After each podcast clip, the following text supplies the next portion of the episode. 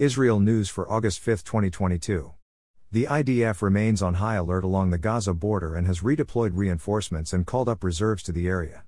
The IDF continues to maintain road closures in the border area. This comes after security forces arrested an Islamic Jihad commander, al Sadi, earlier this week in Jenin.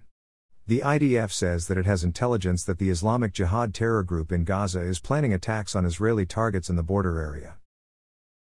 According to a report in the Palestinian Al Quds newspaper in Jerusalem, Islamist Jihad told Egyptian moderators that they demand to see proof that al Sadi was unharmed by his Israeli captors as well as a resolution of the 144 day hunger strike of another member of the Islamic Jihad held in prison in Israel. The terror group also said that they were not interested in a violent conflict but reserve the right to respond to the, the crimes perpetrated by the enemy occupiers. Prime Minister Lapid spoke with Australian Prime Minister Albanese yesterday to discuss relations between the two countries and to thank him for his support of Israel. Albanese's government has recognized Jerusalem as the capital of Israel and listed Hezbollah in its entirety as a terrorist organization. The latest election poll released today indicates a Netanyahu led coalition of 62 seats could be successfully formed.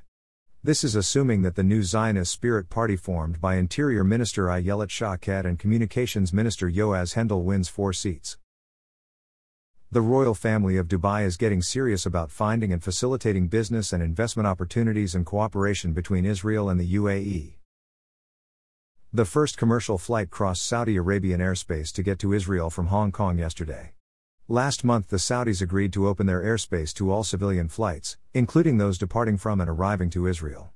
Israeli carriers have still not entered Saudi airspace, but El Al is expected to receive approval from the Saudis next week.